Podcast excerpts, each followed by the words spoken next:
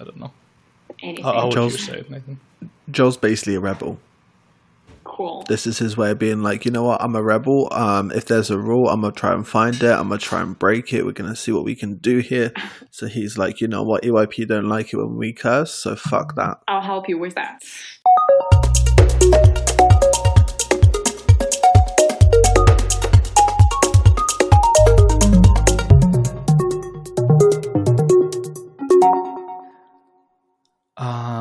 How do you pronounce your surname, Masha? It's Skarahot.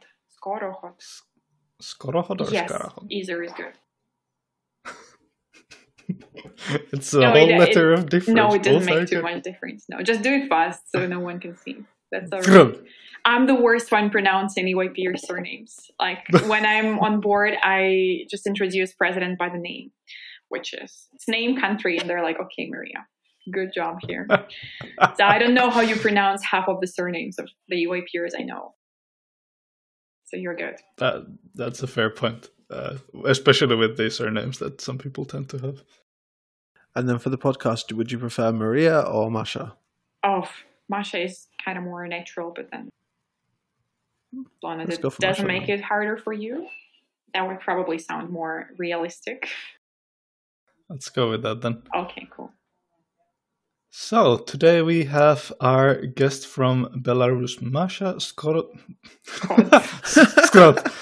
Um, this is actually Uh, cool because the surname literally translates into go in fast. So if you just pronounce it real quick, that makes a lot of sense. that that that works. Um, so, could you give a bit of background on yourself to our listeners that have not met you in in real life? Who are you? What did you more or less do? What's your legacy in EYP? All right, it's been quite a weird journey if you think about it. Because the first time I joined, I think that was actually a session presided by Nathan. No, it was not you. You were a VP, but uh, yeah, but you were on board. Uh, it was a Ukrainian national in Lviv, I believe, back in 2013 or something. Uh, and then I was a delegate for a couple of times when a good friend of mine introduced me to the organization. And I still remember the feeling when uh, someone tells you what it's like to be an EYPer and like how the processes are structured and like what the whole thing is. And you're still really confused up until you come to the session and you get even more confused. And then by the end of it, you figure like how, how sessions work, how the whole, you know, process is structured and you fall in love with that instantly. Or at least I did. I loved it from the first session I joined. But I kind of had this I was pretty confident being a delegate is not what I'm going to do in the organization. That was never my like I don't know sweet spot. I, that wasn't something I particularly enjoyed. So I kind of fell in love with how the organization works. But I was like, okay, I'm going to try different roles. And then I think in the next session I went to, I got selected to be a delegate at an international forum. And then I never came back to the organization for I don't know three or four years, I believe. Probably was four years until I was like, okay, we have to do this in Minsk. Why don't we do this in Minsk? And yeah, we applied to, to host a regional session in Minsk that I had organized. And back then, it was the first experience as an official after I've been a delegate for like three times. And that was crazy because back then I didn't understand that. I had no clue that's not a normal thing to do. Like, uh, if I was a delegate, what do I not know about organizing a session? Uh, so I had organized the first regional in EYP Belarus since perhaps early 2000s, like 2005 or something, because uh, it's been quite politically tough. Uh, there were no sessions happening for quite a while. But then at some point, it stopped being so problematic. But people kind of still kept this attitude of, we cannot have sessions, this is illegal. Uh, and at some point, I was like, well, wait, it's not. Like, you can at least try that. And then we were looking for the presidents, and that was like the biggest struggle. Uh, I remember Masha, who was the president of EYP Belarus, of the national board back then, uh, she came up to me with a list of like 50 people, uh, like 48 of them crossed out. She's like, okay, those declined. I was like, okay, are we desperate to find a president now? Uh, but then we got we got Ali wow. on board, uh, and that was probably the best like HR decision of the organization that we could have potentially made back then because he literally helped me had organized the event, and he was kind of fine with all the you know backside that it had because he was like, okay, where are we having resotyping? Like two weeks before the session, I'm like, what is resotyping? He's like, okay, this is apparently you know what the the chairs team does the night before the general assembly, and I'm like, oh, okay, so that's where the chairs disappear is like back then for me as a delegate, the same that happened on the resotyping night with a party. Like you, you just need to book a party venue. And he's like, yeah, good with a party venue. What about the resa? Yeah, so that was quite a bit of surprise for me. Uh, and there were a couple of things that I, I kind of learned on the go, but that was also probably one of my favorite sessions. And it, it was really cool to see how many new people it introduced to the organization and what kind of like new start it gave to EYP in Belarus. Uh, and then I was like, okay, it's interesting to chair. And I started chairing, VPing, doing some ISs. So yeah, and then kind of got into the, the officials part of it. And then I presided the board of EYP Belarus twice. Uh, it never was too competitive, if you think of it. I don't think it is in most of the national committees, though.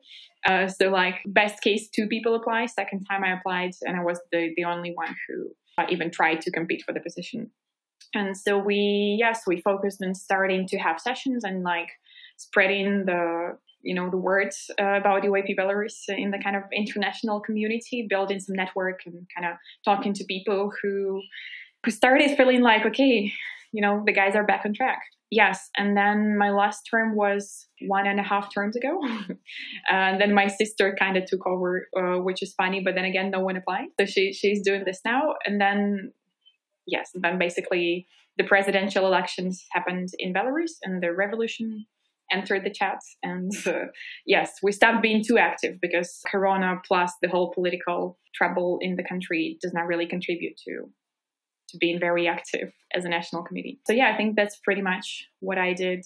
Nice. Um, when you were saying there about like your your first session in Lviv, that it started to make me think of.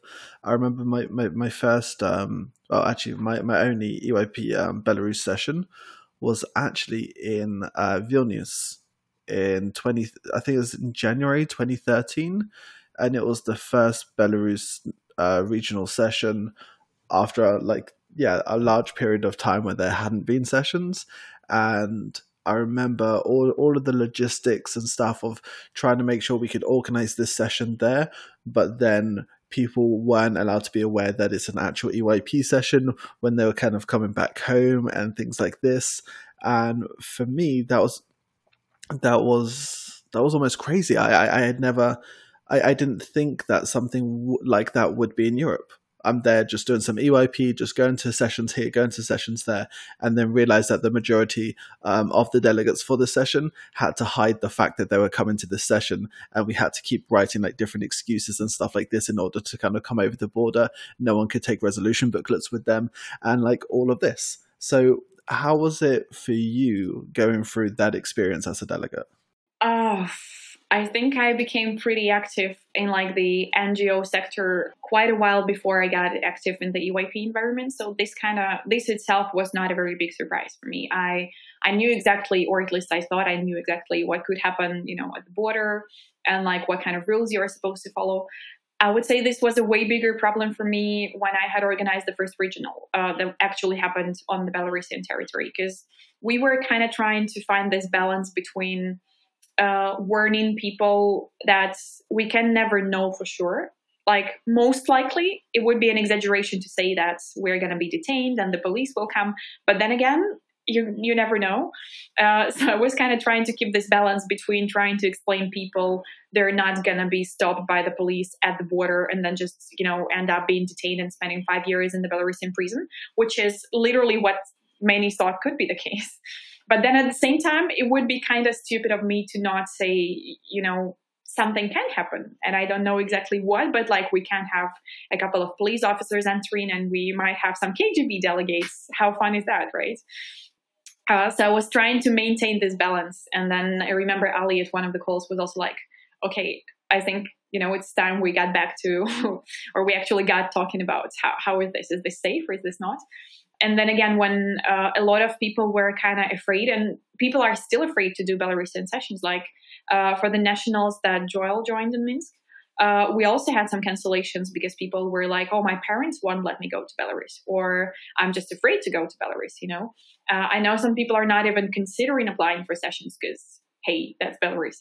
Uh, and that kind of makes sense on the one hand. But on the other hand, what we really wanted to do is show you can actually come. And, you know, if you're like uh, walking with a resolution booklet in your backpack, that's totally fine. No one's to just, you know, stop you in the subway and be like, oh, wait, are you a group of people doing some EYP weird stuff? But the problem here is also that we have this stupid uh, legal aspect uh, in Belarus where they generally try to fight against any potential events that NGOs hold. So after one of the presidential elections back in 2010, I believe, uh, they introduced a law that would forbid a group of people of more than three to gather on the street together without like getting the approval from the state which is kind of stupid because definitely like if you're just walking with a bunch of friends no one ever checks that and no one stops you and no one you know detains you for that. But at any point, if they feel you're starting to be dangerous, or if they feel this start smelling of a demonstration, you know, or it looks like people are about to, you know, just hold the flags and start shouting, it could be a problem. Uh, and so again, you kind of have to warn the people that legally, any group of like five and more people, including the transfers, because transfers are big, right? You have like 50 people taking the subway and going from one part of the city to the other. And back then we couldn't afford to just take taxis for everyone. Uh, so they kind of had to know this is the thing. But on the other hand, like we needed to portray it in a way that people would still come and not be afraid because it's not too big. Uh, so that was a challenge, yes. Similarly to Nathan, I was also, I think I was a jury member in one of the Belarusian nationals. There was a combined nationals with Lithuanian NC. So what what was the could you tell us a bit more about the background of EYP Belarus? How did it come to the point where you needed to have your sessions in a completely different country? I think it partially has to do with EYP as the organization and the concept of what we are doing. And uh, even though we do claim to not be a political or political organization, we still work with pretty political things and we do discuss political topics and even though we don't really have the power to implement them or stuff like that it, it really indeed sounds political and less political things sound political to our government as well so this i think is partially the reason and then i believe but i'm not the best person to be talking to you here probably worth talking to some of the EYPers who were active before we kicked in. Uh, but I do know some of the people. And uh, from what I've heard, Another part of it is that at some point, the people who were involved in EYP, who were in the board of EYP Belarus, uh, were also pretty active outside of the organization in various uh, civil society and NGO movements. So it kind of got associated uh, with this as well. Uh, but this is pretty ironic because there is this model United Nations uh, you guys all love, and they're doing completely fine in the country. They are like going to schools, they are inviting officials, they are cooperating with the United Nations, and everything is like fancy and cool. And if you think about it, the difference between what they do in model United Nations, if we like take aside all the all the battles we've been having with these guys, but like it's not so different. Like perhaps the only thing that really differentiates the two is that we are part of the United Nations, uh, as opposed to not being part of the EU and having not so much to do with European Council even. Uh, but this is like this is a minor thingy that shouldn't potentially be making so much of a trouble. But that's what it is. I also think at some point it just because uh, like the general uh, political context of the country is that we're going back and forth. And sometimes you can do more, and sometimes the government is like strictening the measures and you can do way less. So living in Belarus, and it is also the case for EYP Belarus, is constantly trying to check what you are allowed to do. You're like, okay, if we try to have this similar, good, it worked. Maybe we can have a bigger one, cool, it worked. An even bigger one, oh no, detentions, step backwards. so you're kind of constantly uh, looking at okay, can I do this? Yes, cool. And if this, cool. So yeah, we, I think they just probably at some point got into one of these waves where the measures, anti-NGO and civil society measures were strict. But then again, not the best person to be talking about the historical part. from those people who were like really active back in like the early 2000s um, i remember there was one guy i remember having a chat with him uh, quite a few years ago. It must have been almost a decade ago. And he talked us through what, what, one of his stories actually one of his stories towards the end of of EYP Belarus as we knew it at that time. And he said that they were organizing a whole bunch of different sessions and stuff underground. So it would be like literally in basements of cafes, in basements of university, in basements, and it all, they had this habit of doing it in these in these basements because it's the best way not to be seen. Is you do it in a basement, then you don't have to deal with issues. Uh, and the university was helping with them to do this until one point where he was called to the office of the head of the university, so like the principal of the university or something like this and he walks in there, and there's the principal, and there's two KGB guys officers. In, two guys in Classy. suits, and then uh, like the principal's like kind of like nervously saying thank you for coming and then just walks out the door and then he sits down and there's two kgb officers who start having a chat with him and informing him that this is not going to happen again yeah uh, pretty likely his name is actually victor it's victor rodenko victor yeah but yes and he's got like that wavy hair. Yeah, right? yeah, he does. I, I, think we actually the yeah. first time we met was perhaps the first session I did, the the one where you were in more. Mm-hmm. I wasn't sure if that was. I'm, I'm not sure if that was that one, but I'm pretty sure it was. Yeah, we we never really talked too much, but I I know he exists. yeah, and the KGB story. I think another thing that kind of adds up to the trouble is that we call we still call them KGB officers, and we still call the, the whole organization KGB, which yes, uh, as stupid as it is, uh, it does sound even worse to people as opposed to if you just said like a few police officers, like okay, it happens, and then you say KGB guys, and people just get uh, crazily scared, which is understandable. But yes.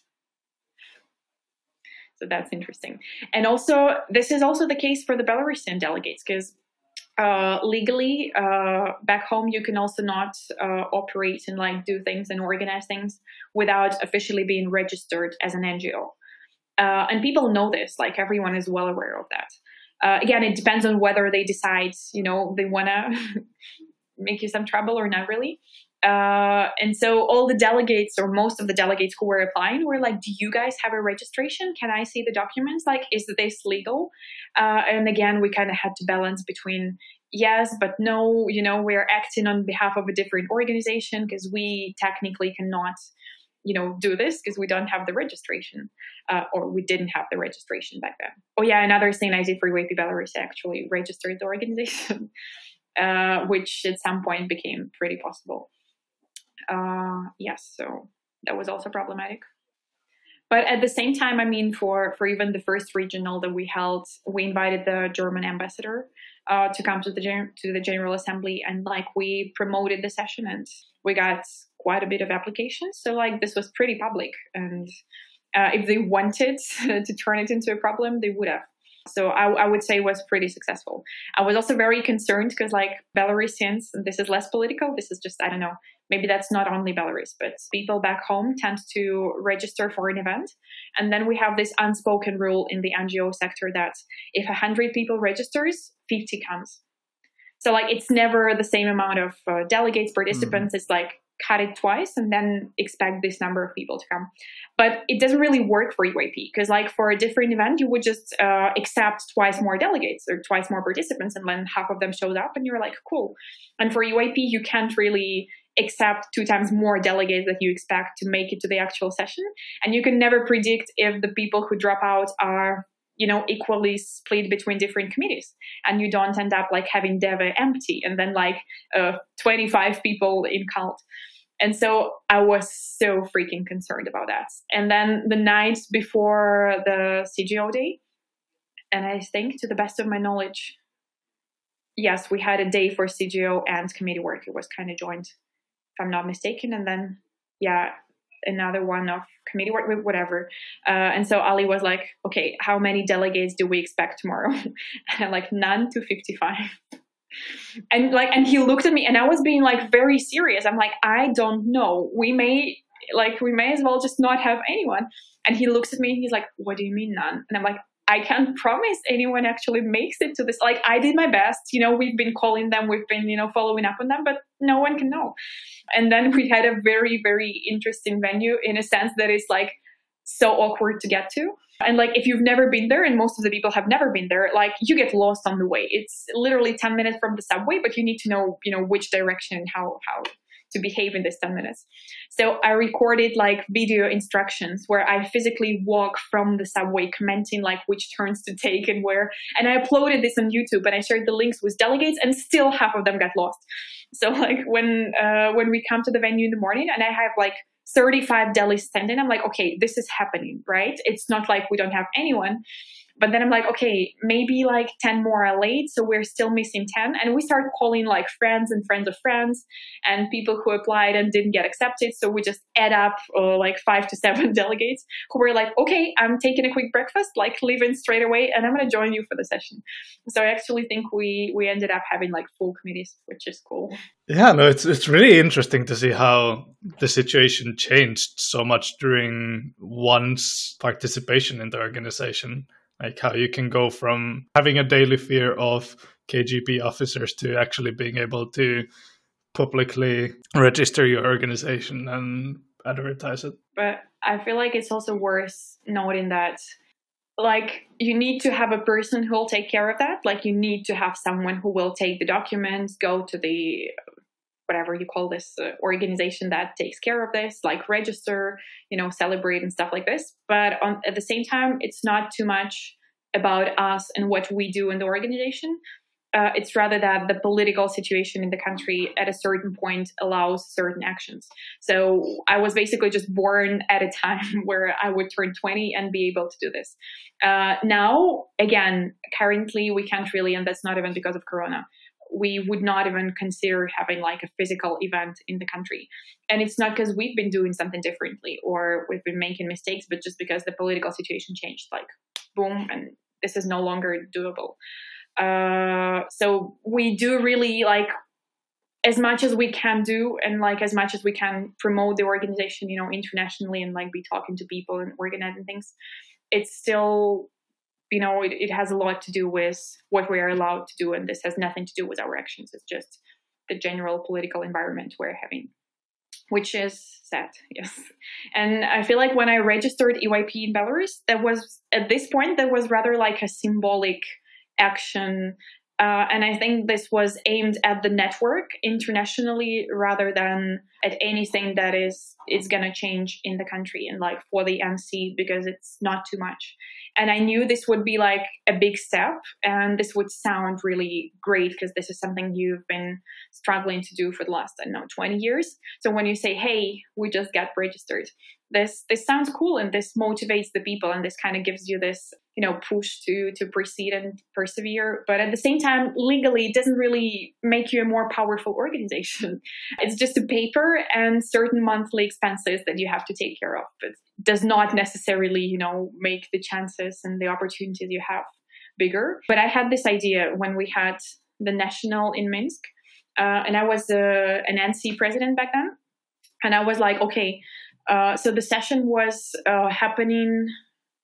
When was it happening? So it marked the anniversary of EYP Belarus. And we were like, okay, that's such a great opportunity to, you know, gather the people together to invite the previous generations of EYPers. And I remember we set up a chat on Facebook uh, with like EYP Belarus alumni that gathered like, I don't know, tens or like hundred something people uh, from like different years and i talked to people who are like 35 uh, 40 who've been who've been active in the organization before us and they were sharing stories and we even thought of setting up a committee uh, for the general assembly where they come and like defend their resolution because it's kind of cool you know they they've seen EYP way before we did that. And then my idea was that when i give a presidential speech at either the opening ceremony or like the whatever the Euro concert. Like there was some big speech. I, think it was the Euro concert because uh, we also kind of joined it with the alumni uh, speeches and stuff. And I was like, okay, I'm just gonna come, you know, come up to the stage and like uh, not tell anyone that we've been through all this legal stuff and you know and just tell people we're actually registered and that's going to be a cool celebration and everyone's going to be so happy but then the problem there was that the biggest thing that you need to do when registering an ngo is to come up with a name that they approve and this kind of sounds stupid because it's like a small thing to do, right? You make up a name of an organization, just go and apply. Plus, you have the name. It's European Youth Parliament Belarus. But then they have like 15 pages of restrictions of what you can and cannot call an organization. And then it cannot contain the word parliament because parliament refers to like very specific political institution and you are not a parliament. You cannot have European because that's a different problem. Uh, you cannot have youth because you're not speaking on behalf of like all the young people, whatever. So like it turned out we can't really, and I've, uh, the stupidest part here is that you apply uh, and you can attach like three name proposals. And then they review them and they reject them and you apply again. So it takes freaking time because you can't attach like 20 and they just choose one and say okay let's go with this one. So i send in three i get rejected. I send another three i get rejected. Five times later i'm like okay i'm out of names like, what do we call ourselves? And they also have a lot of stupid requirements. It's a legal name. It doesn't even matter. The only place you see it is on the official like registration certificate that says like this is what you what you're called. Maybe on your stamp if you have one. We don't have one, so it's just this page. And it took me two months to actually come up with a name until I hired an accountant who was like, okay, I'll take care of this. And we are now like the name we currently have is like 15 words uh, that have nothing to do with EYP whatsoever. Uh, but that was the reason why we failed to to get the registration by the time of the session because I just couldn't get the name approved. How cool is that? So, what are those 15 words? I think we, we're going to have to hear Yeah, that. I, I definitely want to know what those 15 words Oh, are. I think uh, I don't know if you guys know Dr. Alan Flowers, but he's like considered to be the Oh, yes. patron of EYP Belarus, whatever. I hope he's not listening to this. But anyway, so I remember. Don't restrict yourself. It's okay. We, we've all been there. We've all had to be that person. Those half an hour, maybe hour, hour and a half conversations where you're late for a meeting, you're trying to go, you're like, okay, let's wrap this one up, let's wrap this one up. And then you're just trying to, then you realize you just have to walk away. yeah, probably this. Yes, and I remember he because that was a big thing for him apparently too. Because he can't enter Belarus. I think he hasn't been able to since one of the presidential elections again. So like he legally can't come into the country, which he doesn't like a lot. And so it was a big thing for him to see that the organization was registered. And he made a post on Facebook where he said something like, oh cool look these guys have registered the organization in belarus that's so cool and then he like for the half of the post he was just making fun of the name and to be honest i can't i can't even recall what exactly it says but it's something like the organization that uh, organizes different youth events uh, something something. Uh, yes that's crazy. I can i can actually check it out. Hold on. If i have a second. Oh yes. The Center on Organizing Events aimed at developing the cultural interaction of young people. It actually says young people, EYP by. And then EYP by is in Cyrillics because you can't use Latin words in the name. So, yes, this is next level weird. nice. nice. It's a beautiful name to have. Absolutely. So you you are making sure that you say that at the beginning of every event. Um, you're gonna like write down all of the comms and Yeah, yeah, yeah, absolutely. Like the event has been brought to you by the European Youth Parliament Belarus, officially known as the organization aimed at organ. Yes, but that means I'll have to learn that. That's insane, right? uh, yes, and but it's also funny because it legally connects me to the organization. Because like on the legal side of it, I'm the only person who has anything to do with it. Therefore, the only one legally responsible for anything that happens within the organization, which is kind of okay now because even though I'm not in the board, like I know what 80% of people on board. So like we can communicate and talk about things and I can be like, okay, maybe we shouldn't have that because you know. But then like a couple of years later when i assume i won't know too many people on board that's kind of weird. So this is also one of the things to to think about because legally i, I can't even find a replacement. I will have to close the organization and reopen again. Exciting. So much looking forward. Another name to come up with. Damn. that's that's impossible. We should probably start thinking today because it takes time that's for sure Uh, from now on, whenever I present a session, I'm gonna welcome people to the organization that arranges youth events, also known as EYP. It sounds a bit like a, a, t- a team building activity where you uh where you get two teams, you give one team's either a concept or a phrase or something like that, and then they have to communicate it to the other team, but there's so many words they can't say, or you just give them ridiculous restrictions and they have to try to do that. It sounds like you just went through this kind of team building activity. It's like, okay, try to say EYP Belarus, but you're not to say you're not allowed to say European, you can't say youth, and you can't say parliament. But go ahead. But isn't this exciting? There are so few people, or relatively few people, who are currently involved in the organization who could actually be part of a session held in by EYP Belarus in Belarus. That's that makes you very special. I think Nathan also pretty much counts because you've been part of interesting times too. So so far we've been we've been kind of talking about how EYP Belarus has either changed or the different things that we're able to do at one time or another, and everything kind of depends on the country situation. And like towards the end, you you also start to talk about how today, even if we didn't have COVID, you wouldn't be able to organize an event in EYP Belarus because of the current political situation. Do you want to tell us a bit more? Uh, I'm sure like lots of people who are listening either saw certain headlines, maybe some people kind of read in a bit more, but like over the past year, uh, what's been happening in Belarus? Okay, it's actually a good day to talk about it because it marks a year since Svetlana Tikhanovskaya, so the woman who is like basically the currently elected, the current elected president of Belarus. I was going to say of EYP Belarus. That's so stupid. Yes, uh, it's been a year today since she applied for presidency. So like she handed in the documents and said, "Okay, I hereby certify I want to try this." But yeah, so we were about to have our presidential elections today last year. So the actual election day was on the 9th of August.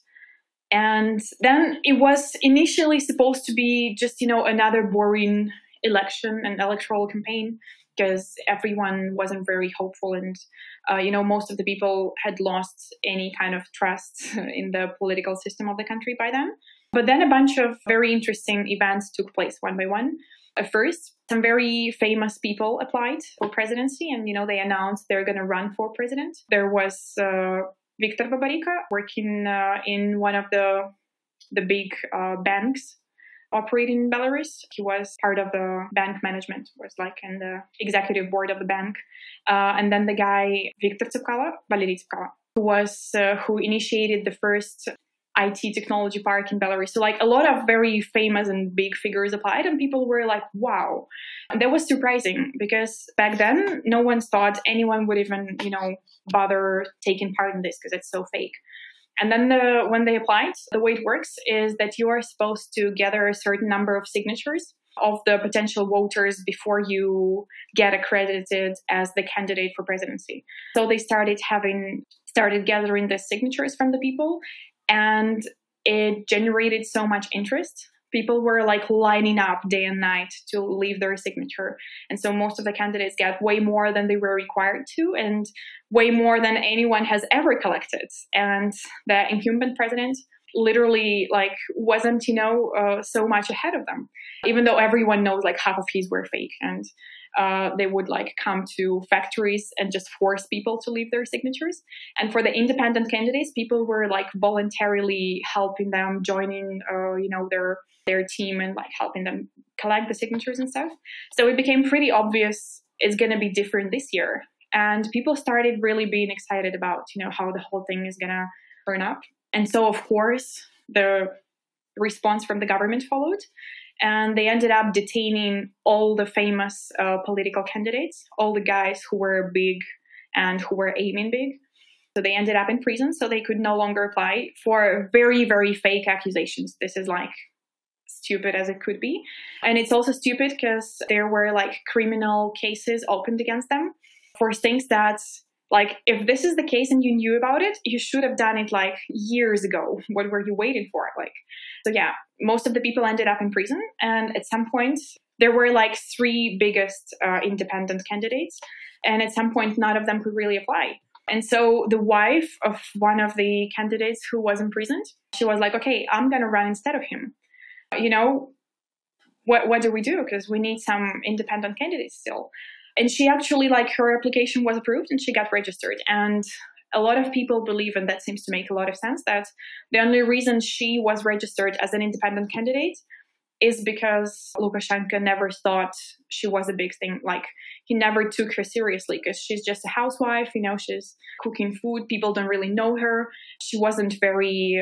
I know she wasn't like an outstanding, uh, you know, public figure or a public speaker or anything.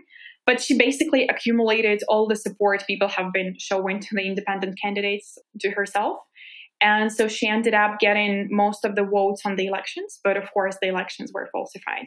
And so there has been a lot of drama going on about that, where we still haven't seen the results from most of the polling stations because we had independent observers and they were trying not to let them in. So, not to let them observe. And they were coming up with it's legally possible, like you can do this. So they were coming up with fake reasons not to let people in. And that's when Corona stepped in and they were like, oh, yes, Corona crisis, such a good idea. You can't come to the polling station because Corona. So they limited the number of observers, and the only observers who were let in were like pro-governmental guys who couldn't even care like less and they weren't really following what was happening. And that was when we got a lot of pictures uh, where people are like 10 minutes away 10 minutes 10 meters away from the polling station trying like bringing in some tables like standing on the tables and trying to see you know at least how many people enter and how many people leave the polling station. And that was crazy also before that there's been a lot of interest that people showed in applying to join the the electoral commissions like the people who are actually count in the votes. Because that's usually where they don't let you come either like they don't let independent candidates uh, not candidates but like people from the civil society join those. But they've also never seen so much interest. And of course out of like all the people who applied maybe two or three in the entire country got in and there were also some fun events where they, because there is a procedure where they start discussing if they accept your application. And at some points, it was online because Corona, and they didn't want to Corona. They didn't want to invite the people to actually come to the physical office. And so at some point, when they were declining another bar- another bunch of applications of people who wanted to join the electoral commission, they forgot to switch off the microphone in one of the coffee breaks where they were actually discussing how they falsified. And they were like, oh, you know, hey, Mike, why did you say it's four against five, four? And he's like, yeah, because against is still more than, you know, than four. And they're like, yes, but this kind of creates this feeling that some people are actually voting for. So like, this is crazy because they were going on about how they're falsifying the result for like 10 minutes with their mics on, uh, live streaming it on YouTube and people who were following were like okay we got it. Uh, and then no one reacted. Okay that's fine. That's the way it is supposed to be.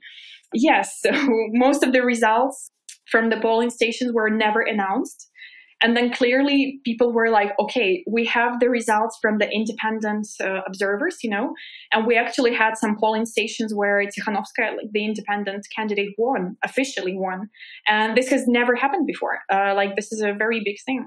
And then the official results are never announced, like polling station by polling station. They just announce you the general uh, picture saying, like, oh, yeah, he won. This is like the outcome and people start complaining because they're like show us the, the the ballots, show us the results. And then like they keep silent and two weeks later they go, okay, we just got rid of them. You know, they're now gone. And they're like, what do you mean gone? No one has seen them. So there is basically not a single person in the country who knows the official outcomes of the elections. I mean, official as in real, not the ones officially announced. And this clearly uh, resulted in perhaps the biggest protest the country has seen if not ever, then in the last like 20 years, because the first the first day they announced the demonstration, there were like the estimates differ, but there were like from 100,000 to 400,000 people uh, gathering on the streets of Minsk, and this is big because like, and it's Minsk alone, so there were also like smaller cities where people also came out, and then people started gathering every Sunday, and the numbers of people wouldn't get less you would have like 100, 200,000 people on the streets of Minsk every Sunday. And at some point, the, the riot police was just like, okay, we can't really do much about that. Because, you know, sometimes there's just too much people to, to tackle. So they would detain some people in the very start, they would detain some people in the very end. But like for the five hours before that, people were just marching the streets, and it was like I don't know, perhaps the biggest the biggest kind of protest we've ever seen, and the biggest unity that there has been in the civil society. Yes, and then with time, the number of people actually going out every Sunday got slow, got less because you know it's hard to keep doing the same thing and not seeing like the immediate results because I feel like at some point people hoped they would go out and the next morning wake up and the president is the president is no longer presiding, which clearly didn't happen. And then Svetlana, who's the, the elected president, uh, was forced to flee the country. And then, of course, uh, it was officially announced that she just got scared, and now she's trying like to preside uh, from Vilnius and tell us what to do from Vilnius. And she's like so weak and everything. Yes, most of the people who had not been detained by then were detained. And so the number of political prisoners went up. And there were attempts of the national strike where many businesses were encouraged not to work. And then we've had some workers striking at different factories.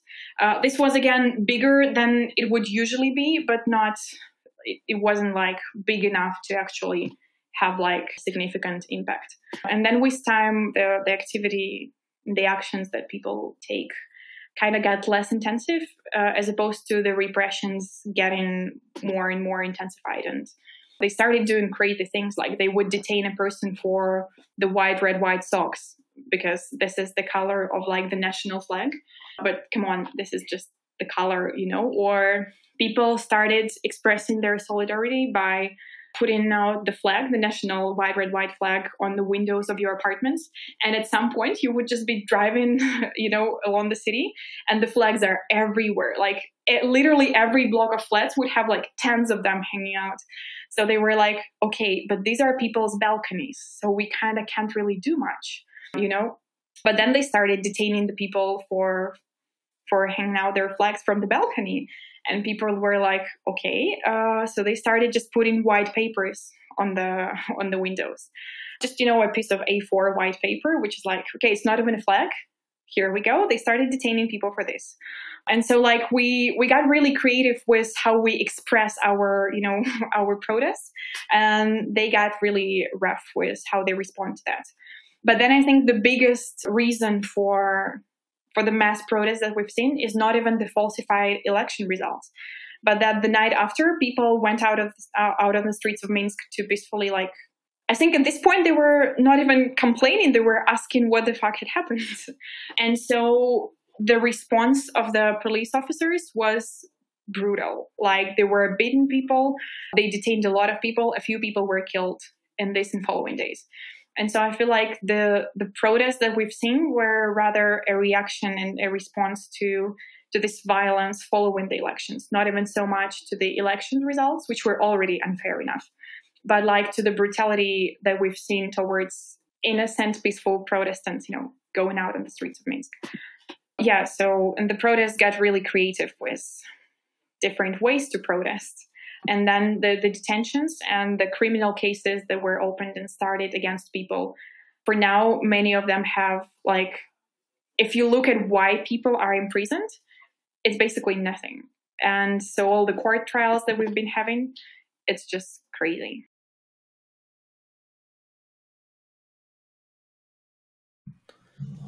Yeah, it's. I think it's very this whole ordeal hit me very differently from any you know you see in news this kind of reports of conflicts and wars and protests everywhere like currently gaza israel conflict going on uh, with so much violence going. It doesn't really it's become so everyday that it doesn't get in you like it doesn't affect you so much that like okay well that's happening and it's like a monthly thing that there's a new conflict somewhere. But this when it's people getting detained violently that you know when it's EYPers that you've interacted with it's a very different different effect. So could you tell us a bit more about how the how people were actually treated. I well, I don't know how much in detail you want to go about okay. your sister, for example, uh, but mm-hmm. yeah, I, I, think it would be really valuable for people to know what's happening in the neighbors in a way, and for two EYPers. I'd probably first respond to the part where you kind of get used to all the brutality, you know, taking place worldwide, because this is like okay, not your daily routine, but like this is something that's happening, right? Uh, and back in uh, August last year, uh, it was kind of also not very usual for Belarusians. Like, although we've been living with the KGB for quite a while, uh, the repressions that people have seen were firstly mainly limited towards the people who were active in the civil society. So, like NGO activists, political activists. Uh, so, these people were like well aware what the government can do. Uh, but even we, even with them, it rarely did uh, did this so brutally. Uh, so it kind of opened up uh, the whole new picture for most of the Belarusians who haven't ever come across anything like this. But then with time, because it's been a year now since since the protests, maybe not the protests yet, but it's almost been a year since the protests as well. Okay, uh, and I think the very important balance to keep here is you can't really be so pissed at every piece of news you read any longer because this is just psychologically impossible. Like you get five news of people being unfairly detained every day, and there are still friends of yours who've been imprisoned for a year without like doing anything, uh, you know, uh, illegal or all the things that are happening. So it's it's kind of hard to force yourself to still be pissed and frustrated and uh, you know and all the mix of emotions you might be feeling but it's also important to try not to get used to this. Because at some point you find yourself reading like oh okay another person got two weeks in prison. Okay two weeks is just an administrative trial. Fine they're going to be safe in two weeks. But then it's like two weeks stolen from your life because of the color of the socks you're wearing. Uh, so I feel like this is this is a very sad process that's going on now. Is people are still facing repressions for things that are hilariously stupid, and the response that you feel inside is like, okay, again. Like I can't even be, you don't feel angry anymore. You feel desperate. And this is like really sad. Uh, yes. And as for, as for how people were treated right after the elections, which was actually one of the reasons, perhaps the main reason for the protest that occurred afterwards. Uh, so what happened is the night after the election results were falsified, before those were officially announced, even uh, people went out to protest. They faced police brutality, and a couple of thousand people were detained. Uh, at some point, we reached like a number of 7,000 detainees uh, in the country. And this is like, that's a crazy number because the detention centers are, are not even equipped to, to keep so many people at a time. Uh, yeah, so they would just, all the people that were detained, uh, the relatives couldn't find them uh, because you just call all the detention centers and they all tell you like, oh no, not here, not here. Many wouldn't even pick up the phone because they wouldn't bother, like you know. So they just stuffed people in the cameras, and there were like five times more people that the camera could possibly feed in there. And then people were bitten, and many uh, were like physically injured. The stories and the pictures that we've seen from those days uh, like some of them got to the news clearly, but like the amount of content uh, that Belarusians were exposed to when you see the people leave in the detention centers and when you see the pictures afterwards, and you understand, okay, the way the person looks now, it's been five days since that actually happened. So imagine, you know, how how bad it was back then, and people had serious physical injuries. And people have been reporting uh, the violence, and this lasted for three to four days uh, until the protests got really big because you know the relatives were pissed the friends of people were mad and like requested uh, explanations apologies and like releasing all the people who were detained. So they were uh, released three to five days after they were detained and then people started seeing what happened to them uh, in the detention centers you know throughout that time. And people started telling you stories where they had no access to food or water whatsoever or if like in two days they got one bottle of water for 20 people in the like two to three meter camera. Uh, and they were telling all these horrible stories where they forced to like sing the Belarusian official anthem uh, on their knees to in front of like the riot police officers, and they were beaten if they don't, and they were beaten if they do still. Uh, and so all of this uh, really was shocking. And at some point, they stopped even just detaining the people who actively protest. Uh, they would simply uh, detain you because you're, you know, walking on the streets uh, when they think you're not supposed to. And we were living in this very weird uh, kind of environment when during the day, uh, cafes would be working, restaurants would be operating, people would go to the office, and it kind of from the outside seems like you know peaceful and quiet. And then closer to the evening, at around five or six, well, the city changed. You know, it's like a mafia game. Uh, the city falls asleep and then the, the revolution wakes up because uh, there would be like all the police officers on the streets of the city and uh, yeah so they could actually detain anyone regardless of whether you were thinking of protesting or going to the protest or just coming back home. And one of the days my sister was detained as well. They were literally just walking from the office with a bunch of friends. Were like 10 people or something when uh, the riot police just stopped them. And then they started running uh, different directions because you know exactly what happens after that. Uh, and they randomly detained three out of ten people they could probably catch or i don't know that was pretty random uh, and so my sister also spent uh, three days i believe uh, in a detention center uh, yes which is again a very personal attachment to to what's happening and what was happening in the country. And currently, I have, I think, around five to six people I know in person that we've either studied together with or worked on different projects with who are uh, who've been in prison for half a year to a year now for literally no reason and they kept keep being detained. And the only thing you can do is like send them letters uh, that of course get censored. Uh, so there is a very limited number of topics that you can text about. Uh, and this is like literally the only way you can somehow contribute to their well-being if that's the word in this situation. Uh, so this is very frustrating and for our listeners let let that sink in for a moment like the belarusian delegate that you met at your IS could just could have just been taken for a year to be beaten in some overcrowded detention center for Pretty no much. reason whatsoever.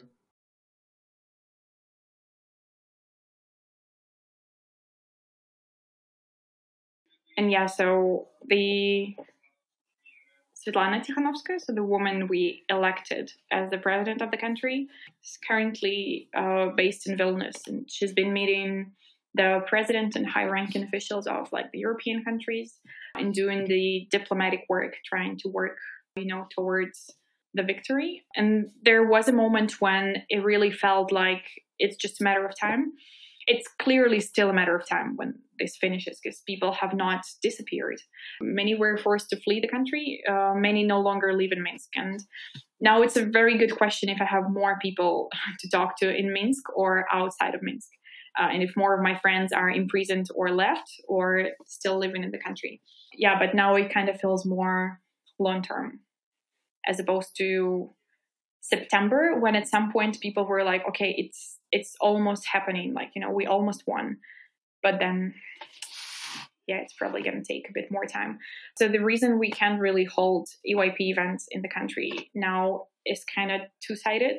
On the one hand, that's because people are being detained not even for doing EYP sessions, but for things as small as like sock color or, you know, just putting an A4 paper on your window and the things the police can do at this point, like you can't even predict this. It's ridiculous, and you have no power to like oppose to it whatsoever. So this would mean, you know, putting the potential participants of sessions to too much of a risk and danger, which is not even close to ever being justified. So this is one thing. But I feel like the other, and it's a pretty big thing, is just that it would be slightly inappropriate uh, both because uh, most of the people in the board are following the news and don't really feel like you know having fun or just uh, doing some kind of EYP related stuff and organizing things like that. Yeah, so the the overall mood on the board of the organization, uh, the way I feel it is also pretty like people are down. So this there is this risk uh, potentially, and there is also this kind of appropriacy problem where you just don't feel like it's the time to actually have EYP events. But then on on the other hand, you do understand that you kind of have to keep living your life in a sense that no one knows how long it will take and you can be way more beneficial when in good health and like psychological condition so people have been trying to kind of combine the news concerns and like their daily routines and still getting out of this political box i would say and I, I know it might be a difficult question but how do you see things for EYP Belarus and for Belarus itself over the next kind of couple of years unfolding? I think we're going to see a period and I think the the organizational generally the organization generally is not living through its easiest times at the moment because Corona is clearly like the moment it happened. Uh, I was in the middle of presiding and VPing two set like presiding one and then VP in a different session. And when this like when Corona hits, I was like, okay, this is the end. Because EYP is not something you can do offline. Because everything that you're doing it, everything that is the reason it's worth your time is is this connection and like interaction with people that EYP Belarus, according to its name, promotes. But like, this is the biggest part of it. And then moving it on- online, I was like, no, this is not even happening. Like, so we're just going to put it on hold. And I think the way the network has reacted to these changes is impressive. And even though I'm still reluctant to be actively involved in digital format sessions, because it still feels a bit, I don't know, doesn't feel good enough and real enough. Like there is a whole generation of EYPers, if I can say generation at this point, who have never seen, you know, real world sessions. So there is a bunch of delegates who are now chairs. And I feel like, and it's really the case that they do have more experience in doing this digitally than I do.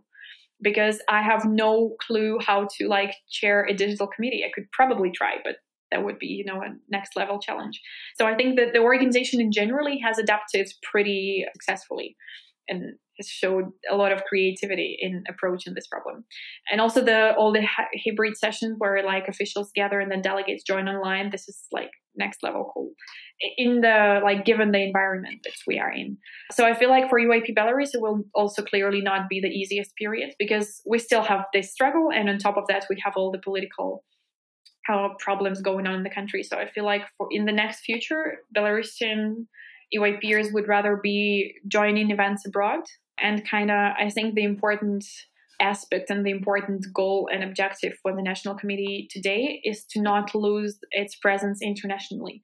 So to keep producing the delegates and supplying the network with belarusian EYPers because if you just freeze it and not do anything by the time the things kind of settle down regardless it's very hard to predict when exactly it happens. But like regardless of the timing you need to have the people you need to have the resources the human resources to actually move it forward and kind of you know turn it uh, back to life and start doing things. Because if you don't it's going to take you another couple of years at least to to start from scratch. So i feel like what we are going to be focusing now and i hope that's what we're going to be focusing now is possibly doing some digital events uh, that EYP Belarus hosts. And to the best of my knowledge there is one at least one that they're ha- currently hosting so there is some digital regional happening in the NC. But at the same time, it's important to keep this international presence. And then I hope when we are done with all of this and the things kind of settle down a little, uh, we'll be working again on building the process in the NC and trying to ensure the, the board positions are competitive. And we're thinking more strategically, not in terms of just surviving and persevering, but also uh, you know, in how you can develop and what further steps you could be taking. And earlier you were saying that it wasn't so much you that were was doing things for EYP Belarus. It was more the timing that you happened to be there. But I would very much in a way disagree with that because, as you said, the board positions usually are not competitive, and it does require people with dedication and courage to make those things happen. And especially in these kind of times when there's geopolitical problems going on and the pandemic, recovering from this is going to take people with dedication and you know an inspiring personality to drag people in and to keep the organization going. So i hope all the best for future members of EYP belarus and i hope very much hope that it's gonna be a smooth ish process in recovering from all of this as also for other NCs that are in a way not not so not in such of a predicament but also in a difficult position to come from a place where your whole generation that's in a way active hasn't seen a physical session. I do very happen. much agree here. I'd probably phrase it slightly different to what i've said before. It, it does take the inspiring people and like inspirational people there is just two things about it. There has to be certain environment that allows these people to act and there should also be the people who actually do this because one without the other is kind of hard to to you know to make it work. If you just have the people regardless of what they do it might just not work out.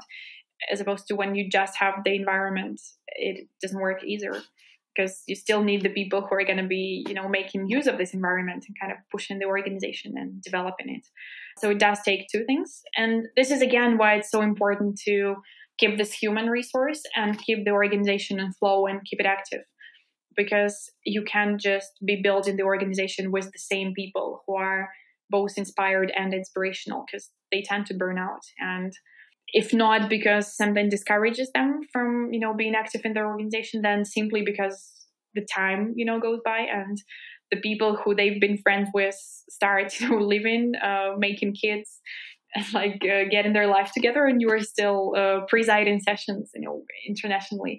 And at some point you are like 35 and that's interesting you know so you you need this fresh blood and uh, the human resources to keep the organization in flow. And i do believe we have the potential to do this. It's just that the whole thing that's going on at the moment will probably slow down how the organization develops.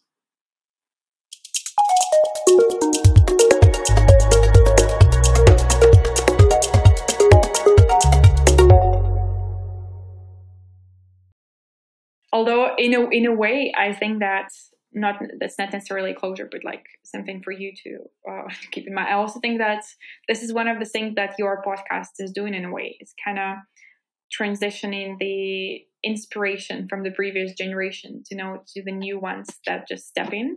Because you kind of open up the the older voices uh, of the network. And this is really cool because uh, when i talk to like the EYPers of previous generations they tell you things you couldn't imagine and you kind of know the organization and you've seen a bunch of events but then this is a very different perspective. So like the whole idea of exchanging this kind of thoughts and giving space for the people to to just tell their stories i also feel like this contributes a lot to to inspiring the new generations of EYPers to like think big because at this point it's no longer the people who you are talking to uh, at the podcast, but perhaps rather the people listening to it uh, hopefully. there are actually some younger EYPers listening, but so that's also a very cool thing to do. Thanks for giving the chance to be part of that. That's really cool.